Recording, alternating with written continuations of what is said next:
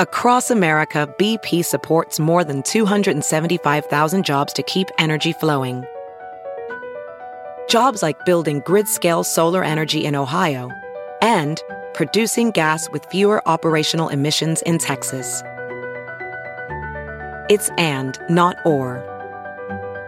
See what doing both means for energy nationwide at bp.com slash investing in America.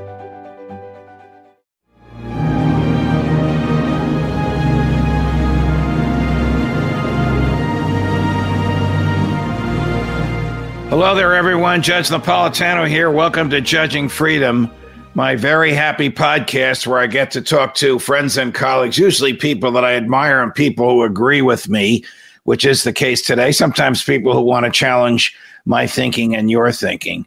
Today, a champion of civil liberties, a man whose work I have read for many, many years and who is almost a one man wrecking ball of government excesses, or at least exposing government excesses, the great James Bovard. James, welcome to Judging Freedom. What a pleasure to have you on. Hey, Judge Nap, thanks for having me on, and thanks for all the hell raising which you're doing and making it hot for a lot of bad guys. Well, there are a lot of bad guys out there, and some of them wear badges and carry guns and have the authority of the government behind them. You and I have written and and spoken extensively about the FBI.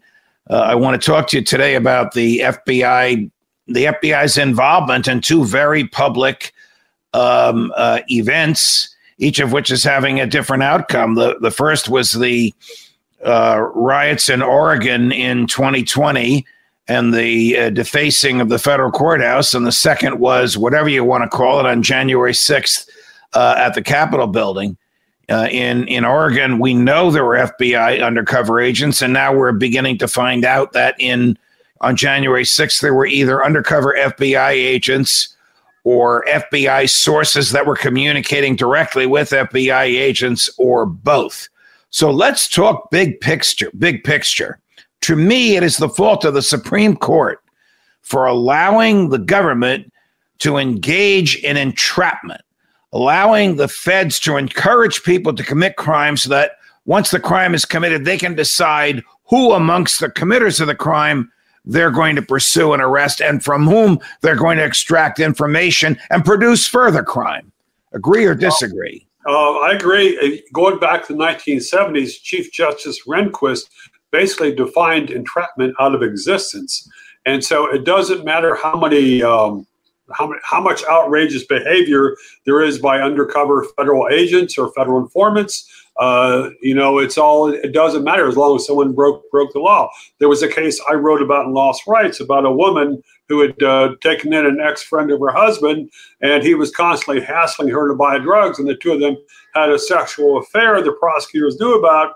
But the uh, but a judge said, well, you know, that wasn't undue enticement, and if you're basically if you're screwing your um, targets, well, that's just all part of being a government informant. I mean, it, it's an appalling standard, and it's had a much bigger effect on these um, a lot of federal cases than what people realize. And it's sad that most of the media doesn't realize. You know, prior to the 1970s, entrapment was understood. That was a huge issue in a lot of uh, court cases during Prohibition. You had right. you had uh, bootleg, you had federal um, um, G men out there doing all kinds of crap to get people to violate the law. Juries would throw it out on a routine basis. But I think what happens now is that you get uh, the ju- the judges give jury instructions that they say, well, that doesn't really matter what the government did.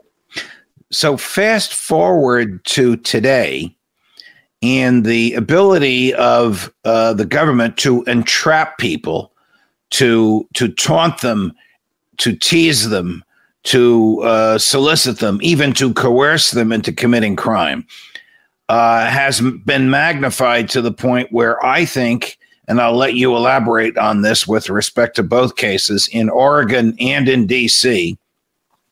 The FBI, in order to uh, curry favor with the mobs that had been infiltrated, committed crimes itself. FBI agents did the same thing that people were uh, arrested for.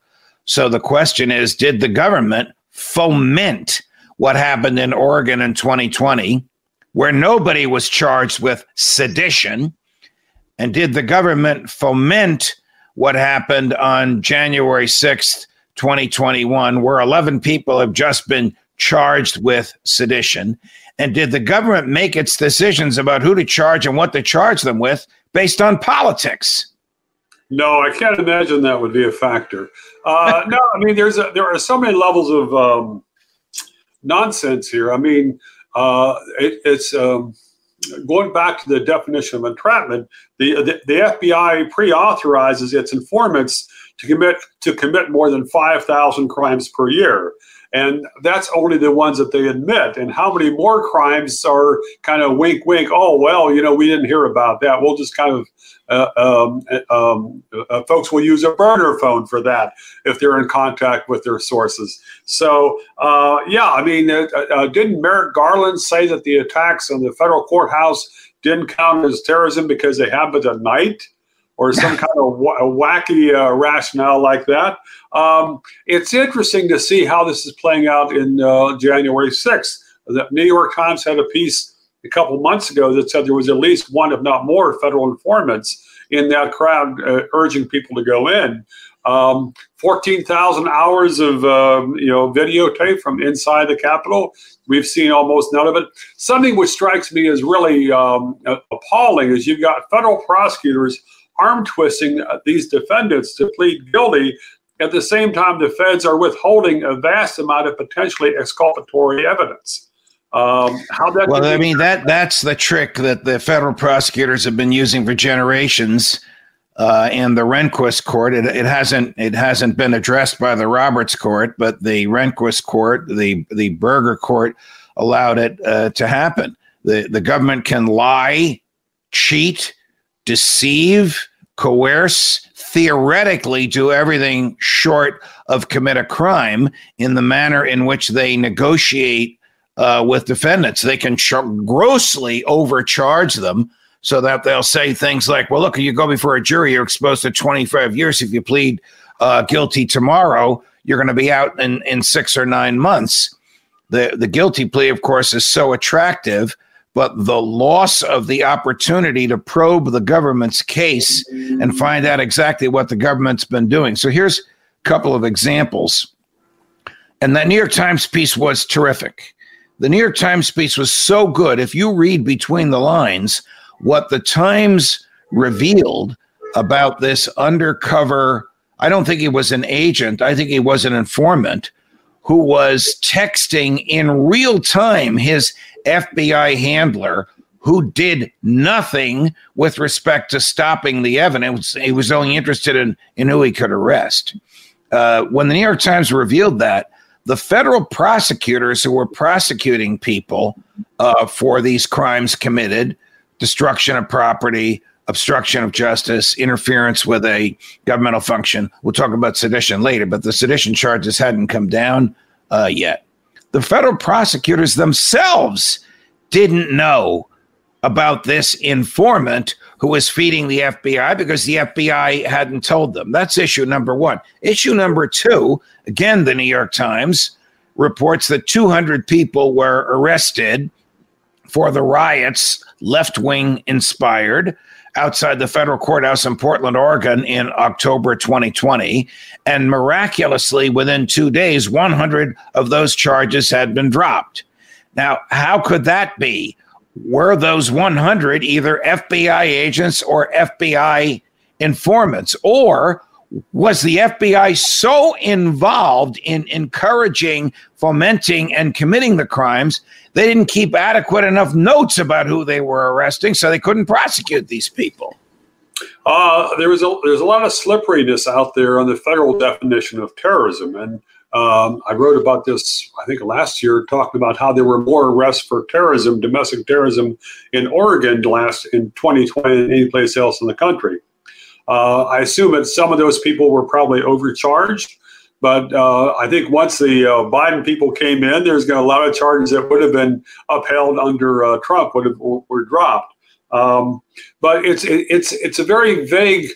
Um, there was a lady, maybe Maxine Bernhardt, uh, a reporter for the Oregonian that walked through some of the specific things that people were charged with terrorism for, and it was like okay, okay, it wasn't quite as bad as, as, blowing your nose on federal property. But but on the flip side, on January 6th, you got a bunch of folks who have been charged with marching in the Capitol.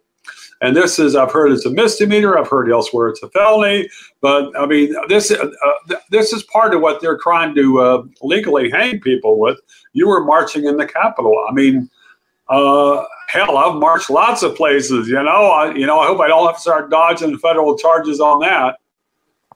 Well, they use the marching, Jim, as a, an indication that you were part of some sort of a command structure group, whether you want to call it militia or not, uh, because the uh, indictment against the 11 Oath Keepers for sedition, uh, which is basically a thought crime, uh, specifically says they were marching in two groups. They were marching in one group of five and one group of six. The government thinks it can persuade a jury that a group of five or a group of six really could have violently overthrown the government of the United States of America. That's basically what this sedition charge is. And they must have had the, the indictment is so filled with detail of communication among these 11 people between uh, the Saturday after election day, when much of the public and all of the media concluded that Biden had won, and January 6th, that's a, a two month period in there. The detailed information of what these Oath Keepers was doing is so exacting. The FBI must have had an undercover agent uh, or an undercover informant working for it. So that's another problem for the government. What did well, the feds know, and when did they know it? And if they knew there was going to be violence, violence that caused uh, massive property damage and, and and and death, why did they let it go on? Uh, that's a great question. I hope we can find out the answer. I mean, there were so many warnings. I mean, you know, it was almost impossible not to see the warnings that there was going to be uh, a lot of people intending to raise a, a, ruckus, perhaps violently, on January 6th.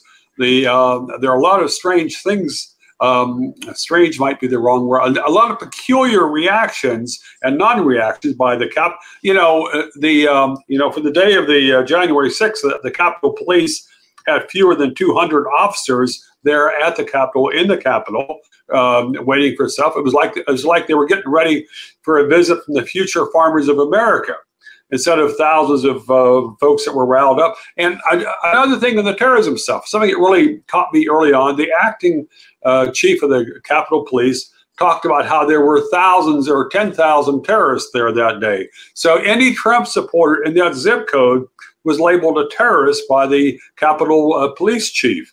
And this is this is nuts. This is nuts. But this is typical how the rhetoric took off on this. And it was almost amusing to see on January 6th how hard Biden and Kamala Harris were working to pump air into this because yeah, there were some guys who violently attacked police. Yeah, throw the book at them. But the vast majority of folks there on January 6th did nothing violent, and you know they might have been in the wrong place. That they didn't have authorization to stand uh, stand on, on this line of the property, but well, that's that's that's the point that I'm we're both trying to make. The motivation here is politics the crowd that the that the Biden DOJ, the Merrick Garland DOJ, is going after were, for the most part, conservative and libertarian Republicans. The crowd that nobody went after, and they threw half the charges out uh, in Oregon, were, for the most part, socialists and progressives and and and anarchists from the left. Uh, the, the government should have more controls on it. There should be more standards about who it can prosecute because it can't make these uh, prosecutorial decisions based on politics, uh, and yet it does.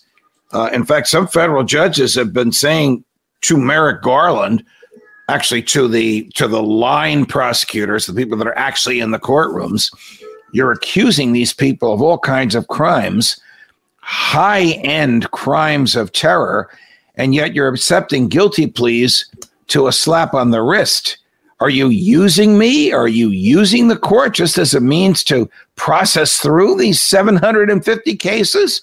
Are these people that you're calling terrorists not terrorists because you're not prosecuting anybody for terrorist acts? Yeah, uh, uh Chief Judge of the D.C. Um, federal courts, Beryl Howell, said the federal prosecutors were acting almost schizophrenic uh, with the uh, talk about terrorism and uh, you know, all this stuff, and then okay, you know, 30 days, you know, just uh, you know, slap on the wrist, whatever. But it, it's it, it's interesting. There's some of the judges I think have got you know, a, a visceral animosity to the defendants, and others are kind of saying, you know, folks, this is kind of going off the rail.